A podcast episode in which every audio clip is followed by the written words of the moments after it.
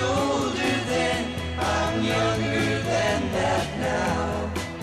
Hi, everybody, and welcome to one of the most unusual and inspiring shows on the radio. A show that shines a light on people that are living lives of purpose, passion, and adventure and proves that we can all do it. It's called Growing Bolder. I'm Marc Middleton, and that is Bill Shafer right over there.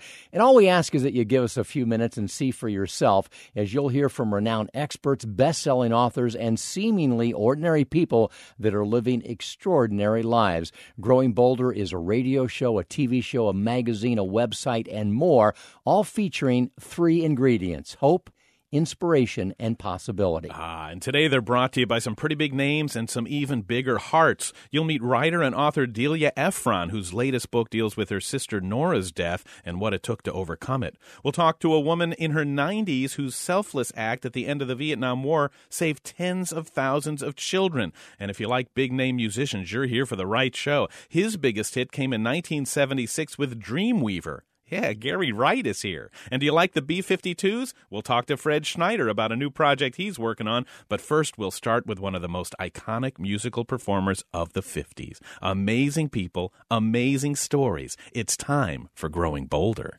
On a day like today,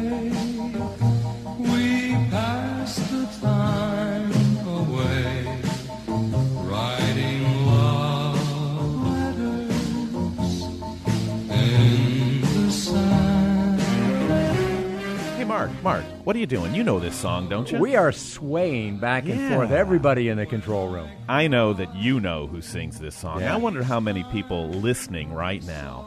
Go ahead and guess. Well, just to give you an idea of how big this guy and this song was, Love Letters in the Sand was on the charts for more consecutive weeks than Elvis's Don't Be Cruel and more than the Beatles' Hey Jude. Can you believe that? And it's just one of top 15 top 10 hits that this guy had. You know, I can believe it because it's still He's good. Man, it, it is spectacular. It's mellow and smooth like peanut butter over bread. This song alone would be more than enough of a career for most anybody, Oh. but this is not an ordinary guy. He is also a movie star. He's been on Broadway. He's written 15 books. He's been married for 60 years. He's also become a big time basketball Whoa. player. Yep. Pretty unusual for a guy who just celebrated his 80th birthday. He's an icon, folks, a talent, an all round great guy. We are happy to say hello to, yeah, you guessed it, Mr. Pat Boone. Hey, Pat, how are you? That's quite an intro. I will say that the peanut butter these days is crunchy peanut butter. We may not have any time left for the interview, but we got you one heck of a uh, yeah, intro, yeah, didn't we? nice. Uh, talk to you again sometime. hey, you, you know, let's talk about this basketball thing first, because obviously we got a lot of great questions about your career. Uh, first of all, congratulations on turning 80. How do you feel, and why are you playing basketball? Well, of course, I yeah, I did play in the senior games. Uh, was it a year or 18 months ago? And uh, and I was on a team in the 75 to 79 age bracket.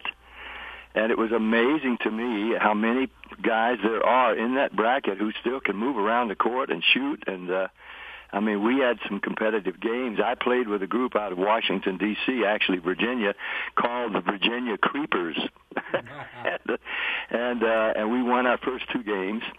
And I did score both times, both games, and um, and and gave the guy I was uh, defending against fits. But but I must say I had a brace on my right knee, and I paid a price. I was limping for a few days just because I've run all the meniscus cartilage out of well, really both knees. But the left knee, I had a partial replacement. It's great, and I'm still playing singles tennis, but I'm not playing much basketball now because I realize I just can't move as quickly on the court. I could if it weren't for the knee. I'm aerobically fit. But so that's a very long answer to a very simple question. You know, Pat, there are no radio shows in this country that would refuse to have you on as a guest. You're such a great, compelling guy, but there's a specific reason that we wanted you on Growing Bolder because mm-hmm. you've done such an amazing job. At the age of 80, you're vital, you're relevant, you're involved, you're smart, you're all over everything, Pat. What is what is your secret? What is your philosophy that for aging that keeps you? I mean, you found the fountain of youth. Well, I think it's crossword puzzles. if, you, do a lot of crossword puzzles, it's good brain exercise. I mean, I'm kidding, but uh, but there's truth to that as well. But look, um, a um, I tell people have been asked, they've been asking me for for I don't know 40 years at least. Why do you look younger than we know you are and act younger? And I say, well, it's three things: it's lots of milk, lots of exercise, and a clean conscience. And of course, the the milk has to do with diet, and I switched to low fat a long time ago. And um, but just the good food. I mean, exercise, uh, and then exercise, self-explanatory. But then the clean conscience, and people look at me quizzically about that. And uh, and I say, look, my conscience gets dirty like anybody's, but I know where to go to get mine cleaned. And there's a physiological as well as spiritual and emotional benefit to that because people uh, you know, by and large, go through life carrying guilt complexes. I like the joke of the psychiatrist who said to his patient who was really messed up, "Look, you don't have a guilt complex. You're guilty. you know, it's not complex." And so, physiological effects, diseases, all come from anxiety, fear, and sometimes guilt.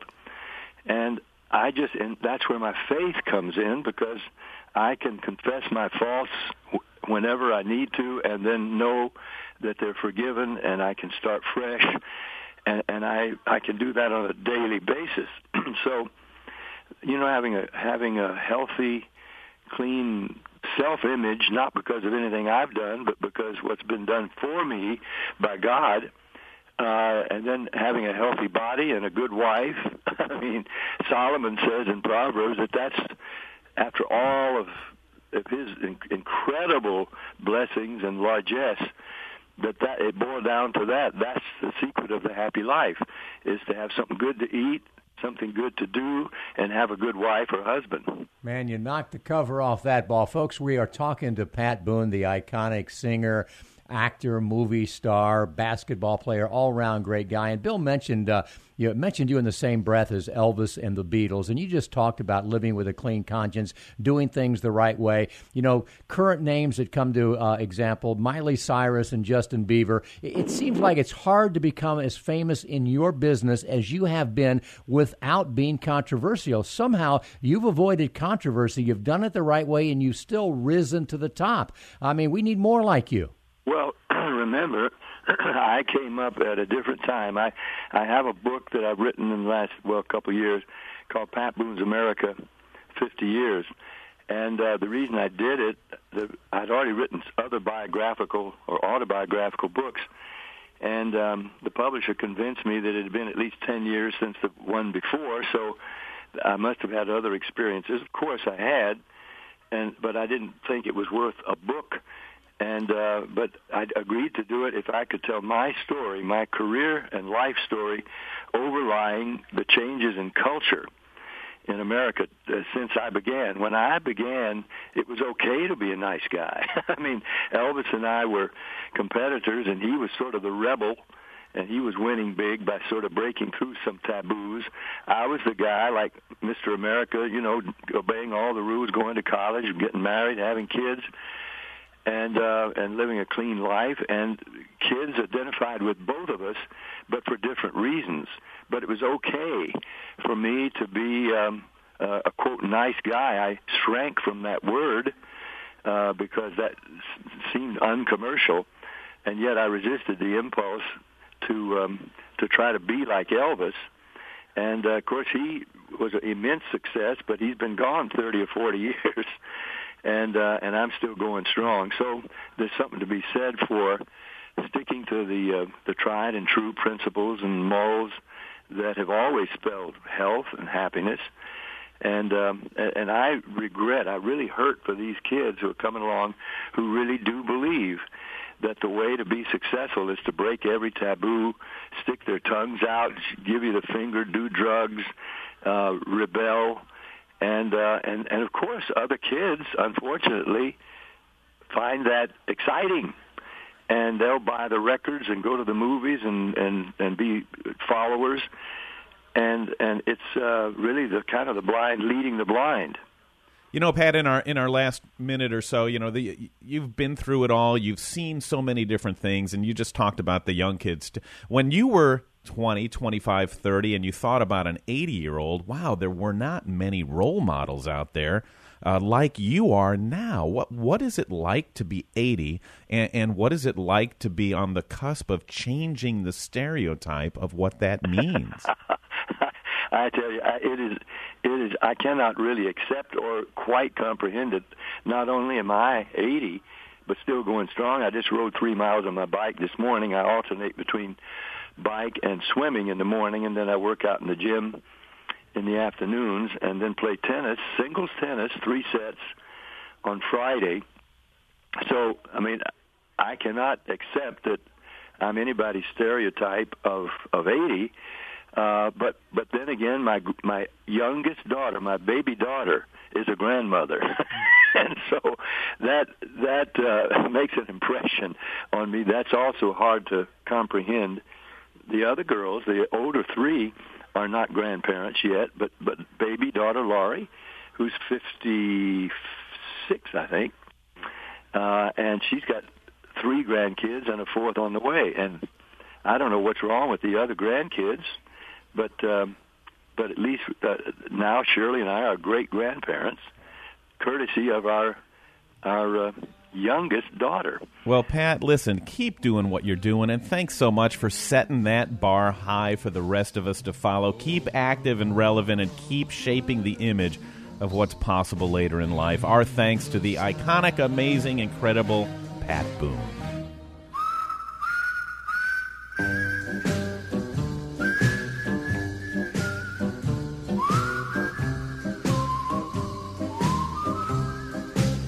Next, he's the front man to one of the greatest party bands ever. It's Fred Schneider of the B 52s. This is Growing Bolder.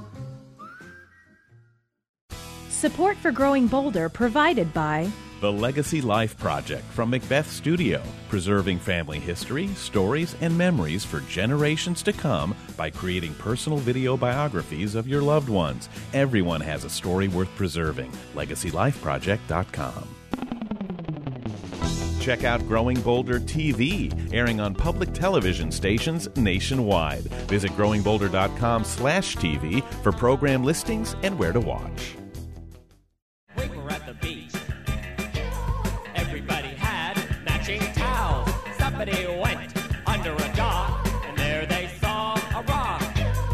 Oh, yeah, this is Growing Bolder Radio. I'm Bill Shafer with Marc Middleton, and after 35 years and 20 million records, the B 52s are still flying high, and a big part of the reason why, Mark, is their bombastic frontman, Fred Schneider. You know, we were thrilled to find out that he is still crazy, still motivated, still as creative as ever. But do you know much about his background, how the Bees came to be? Well, you're about to find out. Hop in our Chrysler, Bill, put the top down. Let's cruise, and we'll tell you all about it.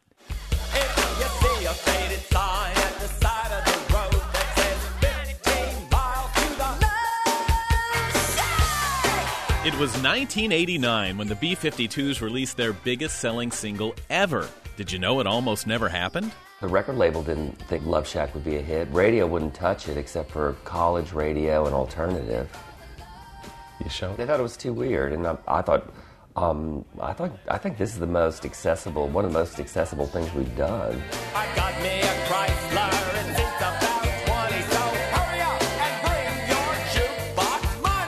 Fred Schneider was right. After 13 years of toil and struggle, Love Shack made the B 52s an overnight sensation. Sign says, stay away, fools, 'cause love rules at the Love Shack. And Schneider was suddenly considered one of the most unique performers in music, knocking at the door of stardom. It was a sweet victory for a man who, for most of his life, was seen by friends as a disappointment. They said to my mother, "Oh, Carol, it's so sad that Freddie dropped out of college." then, you know, they're asking for tickets to shows later on.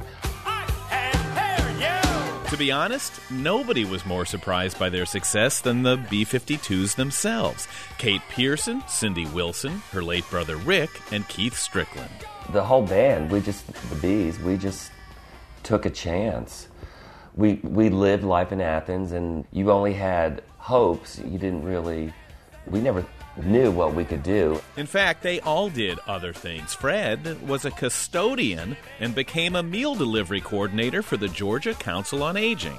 We all had like jobs. Uh, Keith and Ricky worked at the bus station. Cindy worked at the Whirly Q lunchette, making peachy burger melts.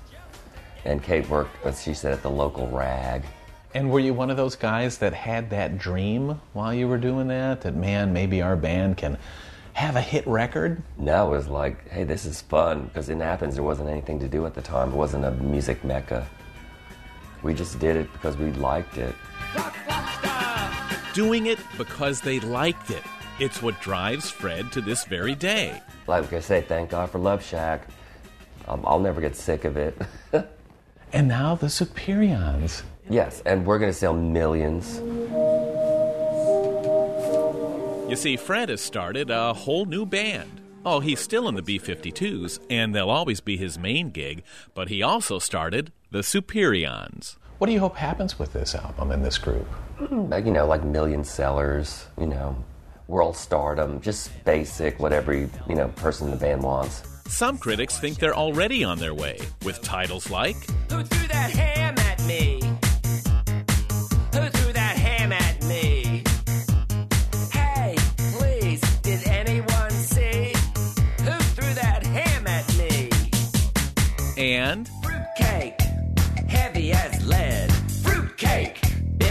If you in the head. Fruitcake, it could kill you dead. It's fruitcake. and their biggest project to date, That baby go, go. That baby go, go, go, go. That baby go. Yeah. That baby. I just like to write. Um, I consider myself more of a writer than singer or whatever. And um, working with Dan and Noah here with the Superions is like a fun side project for things I can do, I can't do with the band, because the band works, all four of us write together. And with the Superions, I write all the lyrics, and Dan and Noah do the music, and it just works. something else to keep in mind. Are you ready? Fred is now in his 60s. You're what?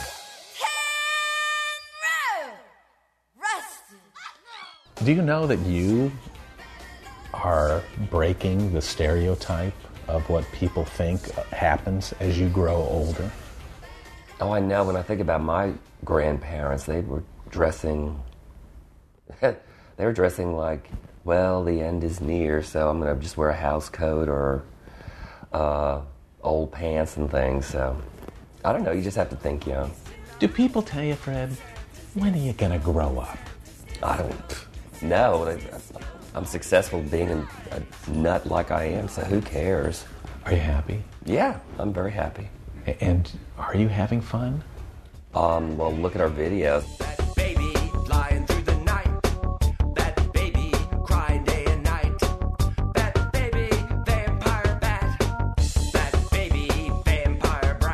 So, whether it's reliving the past with the B 52s or taking a shot at the future with the Superions, Fred Schneider still has the passion, still has the spark, and has no plans to change a thing. I've accomplished whatever, except I'm not a you know top movie star, but you know I, I can live with that. You never know. Who's never know. You never know who's watching. That's true. Mr. DeMille, I'm ready for my close up.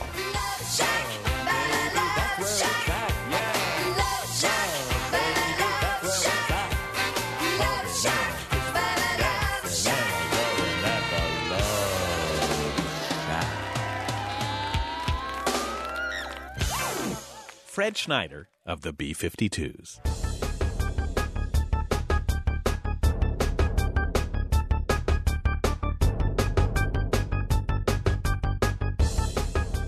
Growing bolder means taking control of your health, and many times the best way to start with that is through fitness. In our Road to Recovery Minute today, our leading neurosurgeon, Dr. Robert Masson, explains how simply getting into shape can change your life in more ways than you can even imagine. Fitness is, is critical not only to prevention but to recovery. And ultimately, the reason we do these surgeries, the reason people need spine surgery, is because they are losing functional abilities in their life the more fit they are, the better the odds that they're going to recover at a higher level and achieve the goals that they have and the reasons why they want the surgery in the first place.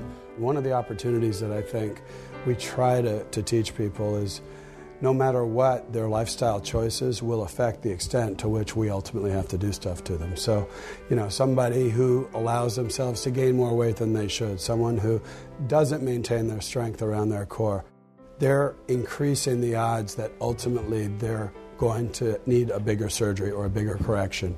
You know, I think the most common thing we deal with, at least in our mid adult uh, population that we treat, is we've got motivated, productive people working hard lives, hard jobs, hard family infrastructures, but they don't give themselves that 20 minutes a day, five to six days a week to prepare their body for the stress of life.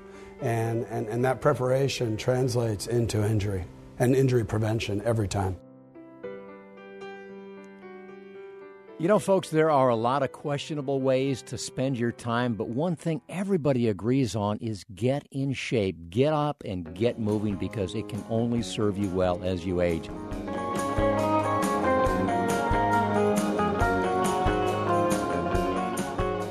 Up next, writer Delia Ephron talks about how the death of her famous sister Nora affected her life. Support for Growing Bolder provided by The Center for Health and Well-Being, now open in Winter Park. Wholeness, fitness, and medicine together in one convenient location, offering programs and services to promote healthy living and positive aging. More at yourhealthandwellbeing.org. Sign up for the Growing Bolder Insider newsletter, delivered to your inbox every week. Be the first to see our latest interviews, stories, and tips for making each day count. Sign up today at growingbolder.com.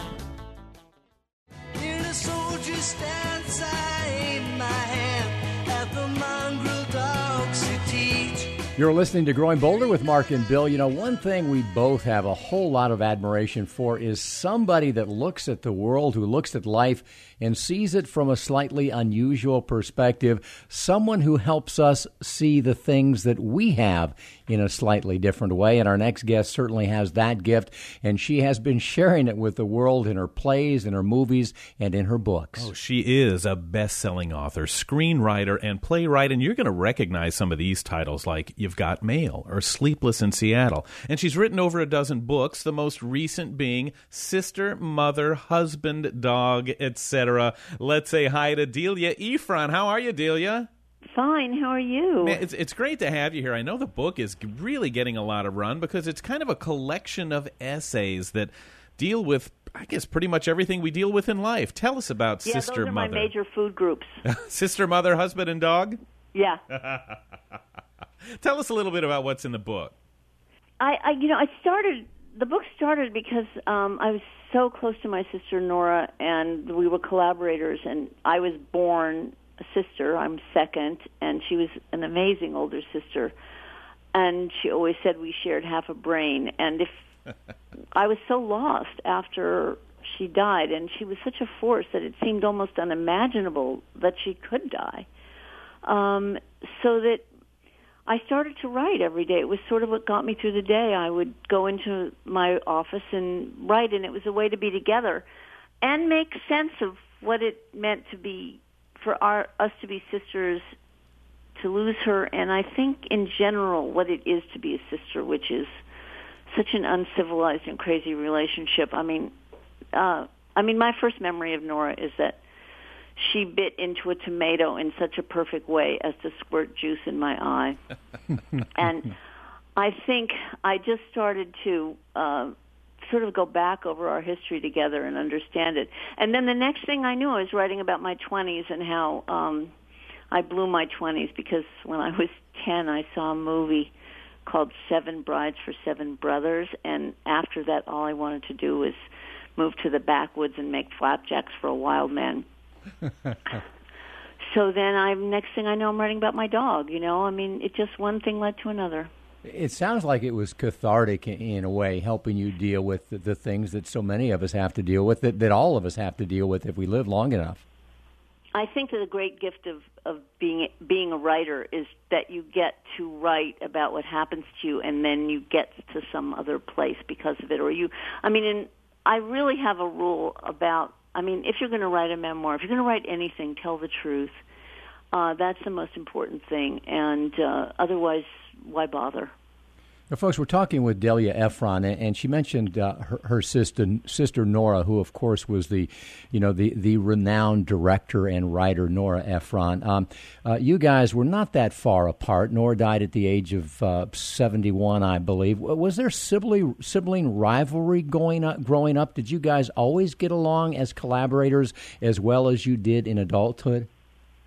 Well, we didn't always get along. No, I mean, we sisters don't always we certainly didn't i mean but i worshiped her when i was a kid the way you worship an older sister. I just wanted to do everything she did. And um but as we started to collaborate uh and we each got better at what we did um it got we would really fight. She used to say delia if you tell me this one more time i'm going to scream because I'm a relentless person and I would be so worried she wouldn't make the change I wanted her to make and then so I would just keep after her. I mean, we had we had fights and and when we were adapting my book Hanging Up, which um was my story of the death of my well it's it's a novel. It's my first novel based on the death of of my father um and it was uh you know when we worked on that it was too hard to work on it because it was it was my father. Was it her father? And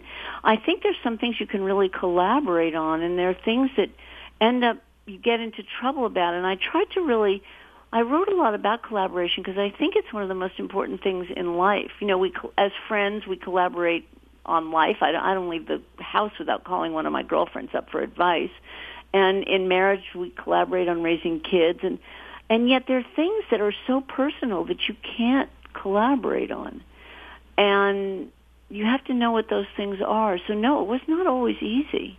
And as if it was as if it wasn't tough enough, there were four Ephron sisters. All of you became writers you and Nora of close were so close. You collaborated together. I'm sure all of your sisters kind of have that bond. And you know, I, I think it, you, you, the book is a great metaphor for all of us because it is about you and your family and the truth, but it touches on all of us who have this family dynamic and who suffer from losses and and have arguments and disagreements and parents that aren't perfect. Yeah, I I mean what was the, What was your dinner table like? Do you remember? Because I began to think when I wrote this book that the dinner table was such an important part of our lives. It was, you know, my parents really wanted to raise writers, and they succeeded. They got four daughters to become writers. But every time I said something funny, my dad shouted, "That's a great line. Write it down."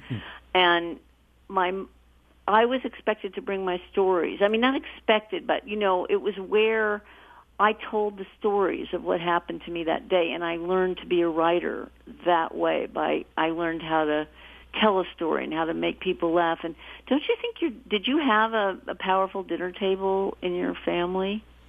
Not so much. You know, we had all different schedules. It was important we came together a little bit, but uh, you know, my dad was burnt out. Uh, you know, we we kind of were on our own in terms of you know trying to amuse ourselves and motivate ourselves. Uh, as a father, I was much more like your father. I engaged my daughters every night at dinner. So, Delia, let me throw this at you. We've talked about, and we all get how important the mother or the sister or the father is, but dog? Dog. Oh my gosh. Do you have a dog? I do have a dog. I love my dog. If you have a dog, first of all, I got a dog when I was a stepmother. Okay, so I think every step parent out there, this is my advice: get yourself a dog because it's very important to have someone in the house that loves you. So I got this dog, and I fell in love. I mean, and that's what happens. I mean, a dog turns you into a nut, and um, it was really. Uh, I, I really had to write about it because I I think that having a dog is a totally transforming experience, and um, I've, there's there's something so powerful about them. And I got so cuckoo that, of course, I even had a pet psychic over because I was writing a movie about a pet psychic. So I had this very nice woman come over and tell me what my dog was thinking. and um, my dog, she said that my dog was very worried about my left thigh. so um, that was really amazing to me because it, it just so happened that I'd had something taken off my left thigh that week, which turned out to be fine, but I was waiting for results. And it was under my blue jeans. There was no way she could have known about it. There was no way the dog could have known about it, I didn't think.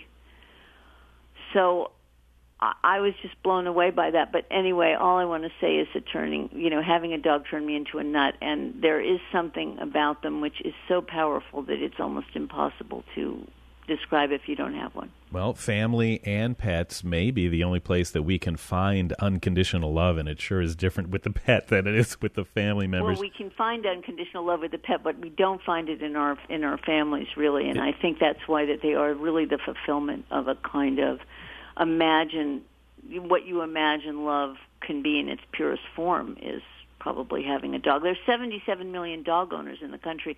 The world is really dogs are dogs are all over New York City. By the way, I mean you cannot believe how many dogs there are in this city. You know, no, I, I wonder, Delia, though, you're such an interesting writer. I think it's because you really help us all feel like we're your best friend. Even in this interview, you've done that. You open your life in a way that, that helps us all and, and really relates to us. The book is called Sister, Mother, Husband, Dog. Do check out check her out at Del- DeliaEphronWriter.com. What a fun interview.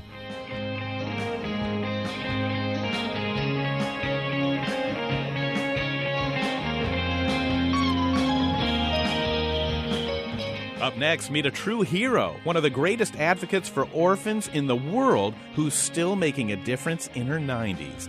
This is Growing Bolder.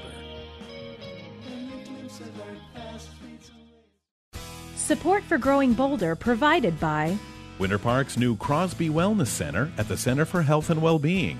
More than just a gym, it features unique medically integrated programs, activities for all ages and skill levels, and free group exercise classes with memberships. More at crosbywellnesscenter.org.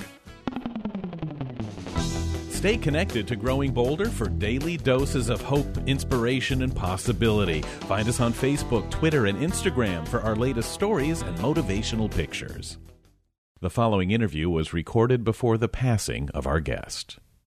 My guard stood hard when abstract threats noble to neglect. You're listening to Growing Bolder Radio. I'm Marc Middleton along with Bill Shafer, and time now for our Surviving and Thriving interview. You know, with the right support and the right attitude, it is possible to not only survive life's greatest challenges, but to actually thrive in the aftermath. And our next guest is a great example of that. Her story should really end that little debate that goes on in all of our minds once and for all about whether one person really can make a difference.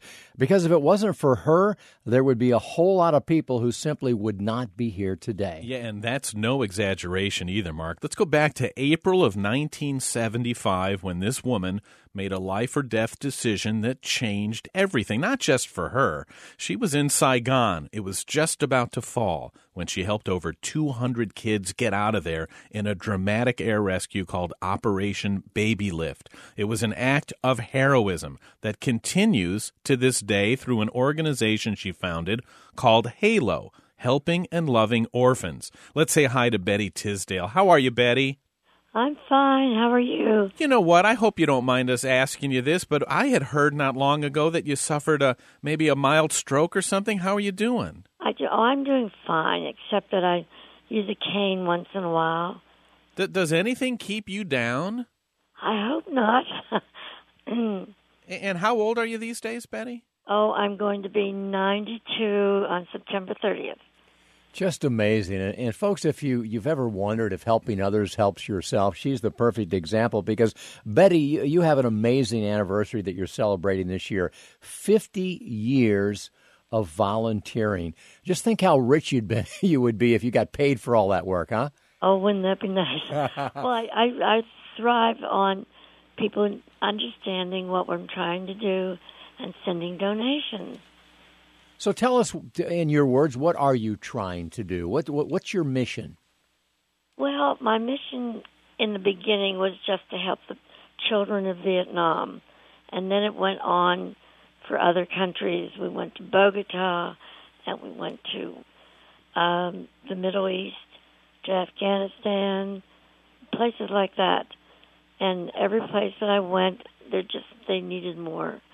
In Bogota, uh, it, it was the same thing. A little baby died in my arms because she couldn't get a heart operation. She was only about six months old. Beautiful child. Uh, th- that's just one remembrance in a whole lifetime of, of changes in people's lives that Betty Tisdale has made. And Betty, you make a very interesting point about volunteering, and, and I think that's one of the reasons we wanted you on the show today. You are so inspiring. Your story is almost beyond belief, but you believe that it takes somebody else to inspire us to do things that we normally wouldn't do. In your case, your whole story happened because of a guy named Tom Dooley. Exactly. And Tom Dooley was the he was the most uh, energetic, giving person that I ever had ever met. I met him in uh, New York. I read his book called Deliver Us from Evil. In fact, last night I was having dinner with people, and they were going over to Laos. I said, I don't never hear of anyone going to Laos anymore. And I said, that's where Tom Dooley started his first hospital and they were trudging through the jungles to get to his one room hospital where all the patients were lying on the floor. Unbelievable the power of an example. So you you saw what he was doing and it inspired something in you. And you know, Betty, we often talk, we talk all the time in fact about ordinary people doing extraordinary things. You were a secretary when when when you were transformed, when you were changed, when you were inspired. What is it about you that enabled you uh, to take the chance to have the vision to truly believe that you could make a difference? Well, I guess I I couldn't believe that there were people in the world children in the world that no one had helped. Because I grew up in Pittsburgh, and my father died when I was nine, and my mother was left with five children, and she had tuberculosis. And all of a sudden, you know, people were helping us. And of course, the children, my sisters and I, were were farmed out to other people, and other people took care of us. And that's what we're trying to do now. I say we, and I get the help of so many people from all over the world. And, you know, Betty, just like Dooley did for you, you are doing for count, who knows how many other people, setting the inspiration, being that example. Uh, nobody would have looked one way or the other 25 years ago if you would have said, I think I've had enough, I'm going to retire. But here you are in your 90s and you're still making a difference oh, I'm not going to retire. I don't think I can. I I uh, have raised my children, and they're all successful. I think, and they and I love them very much, and I think that it's something that's in me that wants to help other children.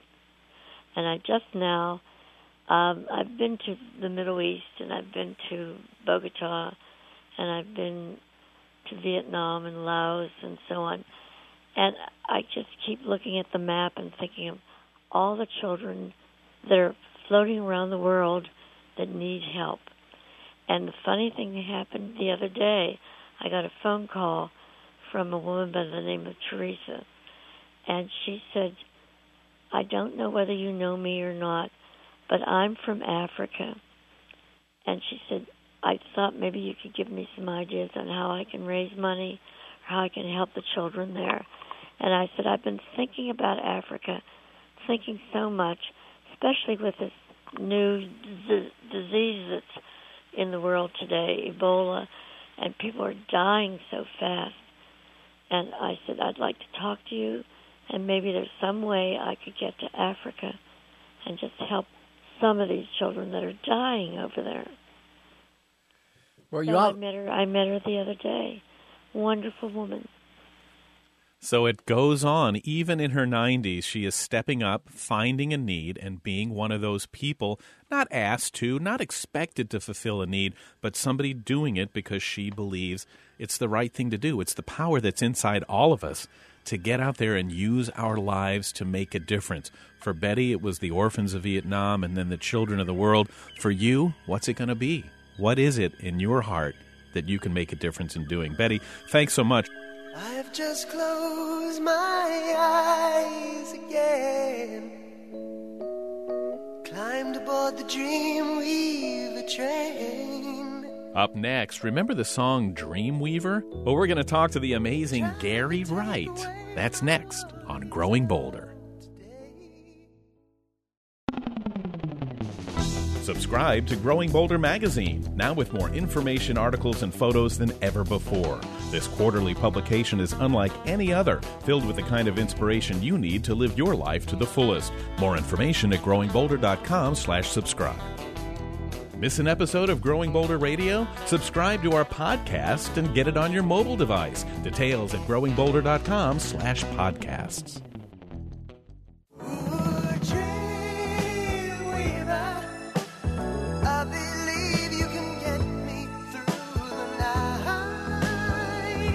Well, you know this song. Everybody knows Dreamweaver. It was a multi platinum hit.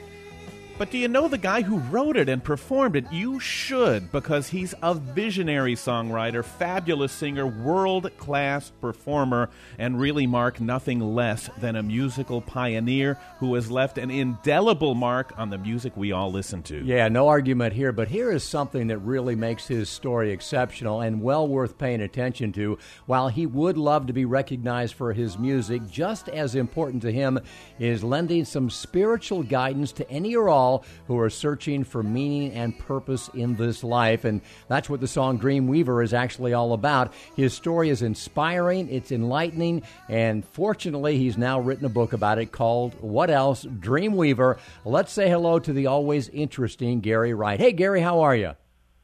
Very well. How are you? Well, we're great. Thanks so much for your time, and let's get right with it. What made you decide to write this book, and why do it now? Well, I had bit, written so many songs over the years, and I and have made so many albums that I really wanted to do something a little different.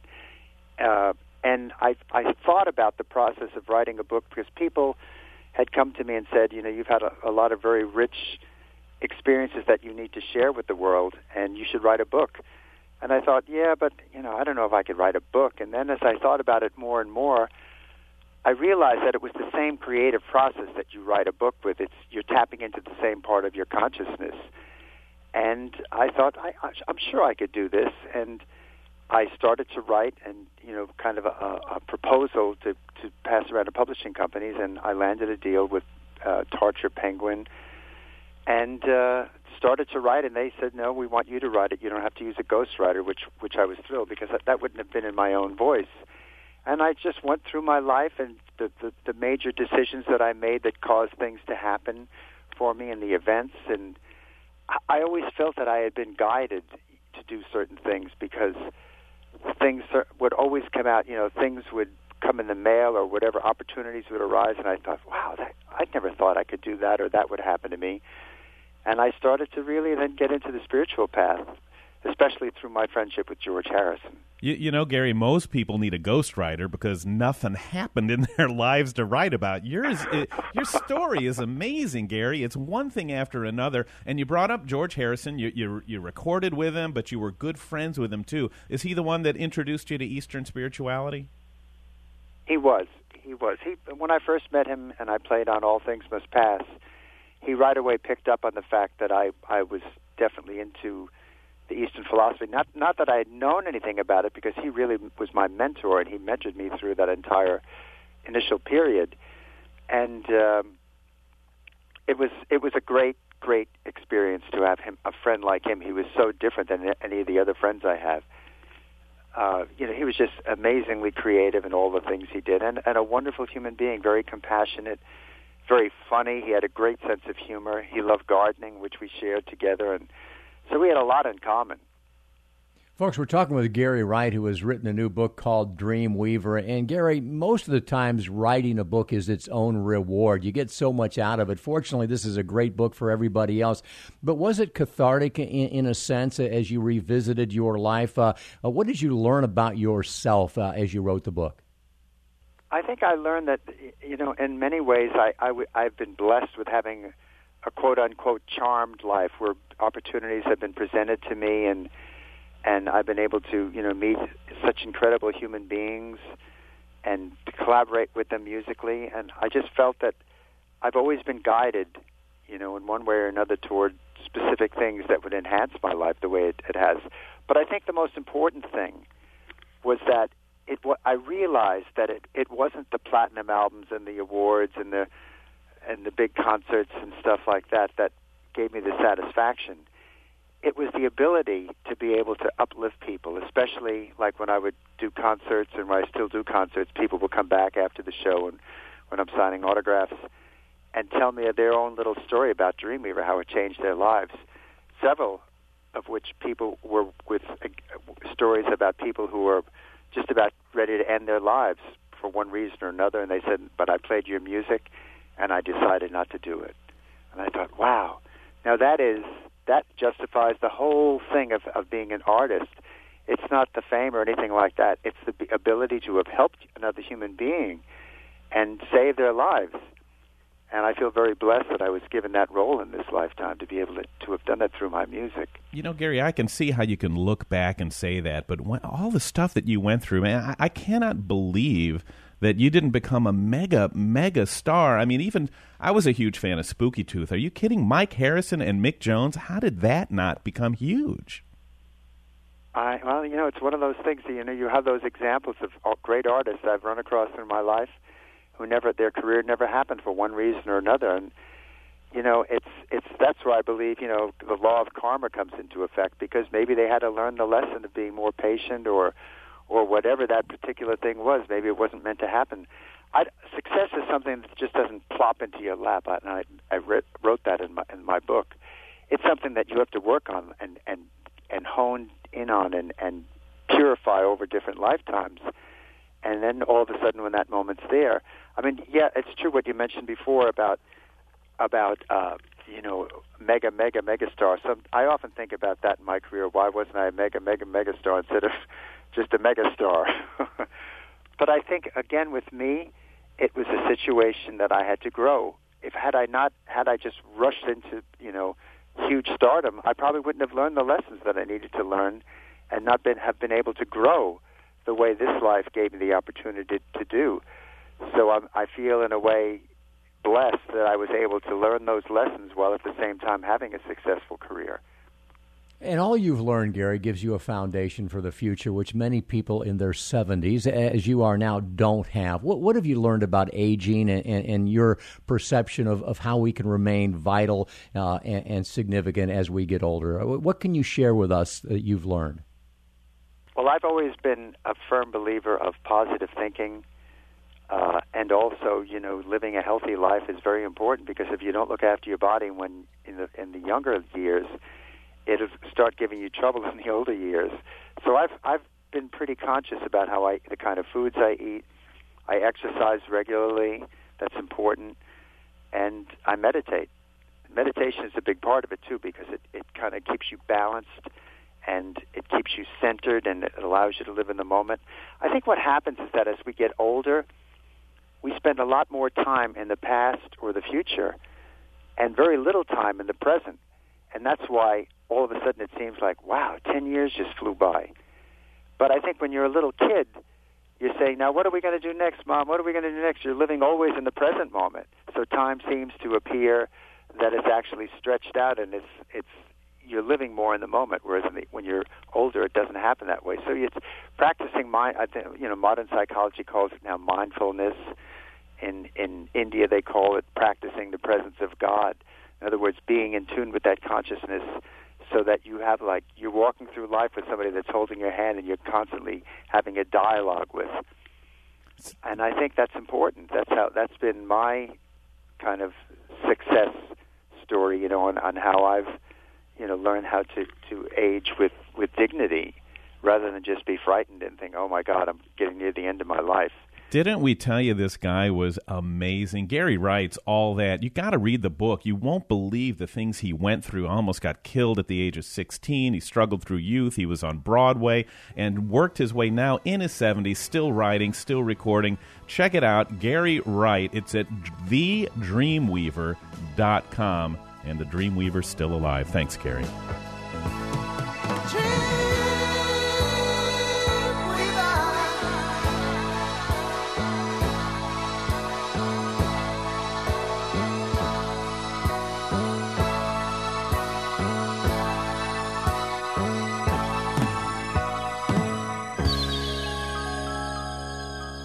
if you haven't already, check out Growing Bolder TV on public television stations around the country. And we invite you to subscribe to our one of a kind Growing Bolder magazine, packed with inspiring stories, tips, tools, everything you need to help make the rest of your life the best of your life. Yeah, you know what? It's also the perfect gift for anyone you know who needs a little inspiration to get off the couch and get into life. Just go to growingbolder.com slash subscribe, where you can also sign up for our free newsletter. And don't forget to follow us on Facebook as well. Folks, we will see you next time right here.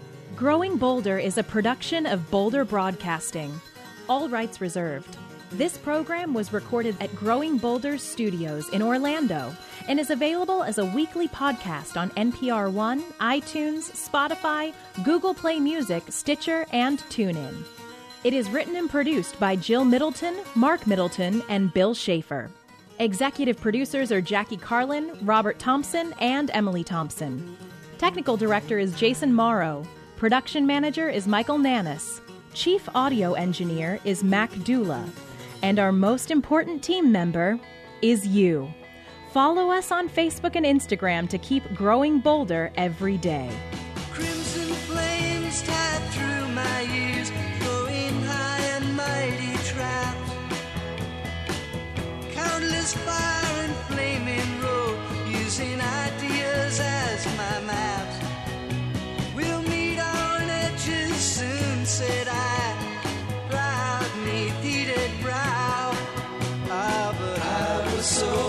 So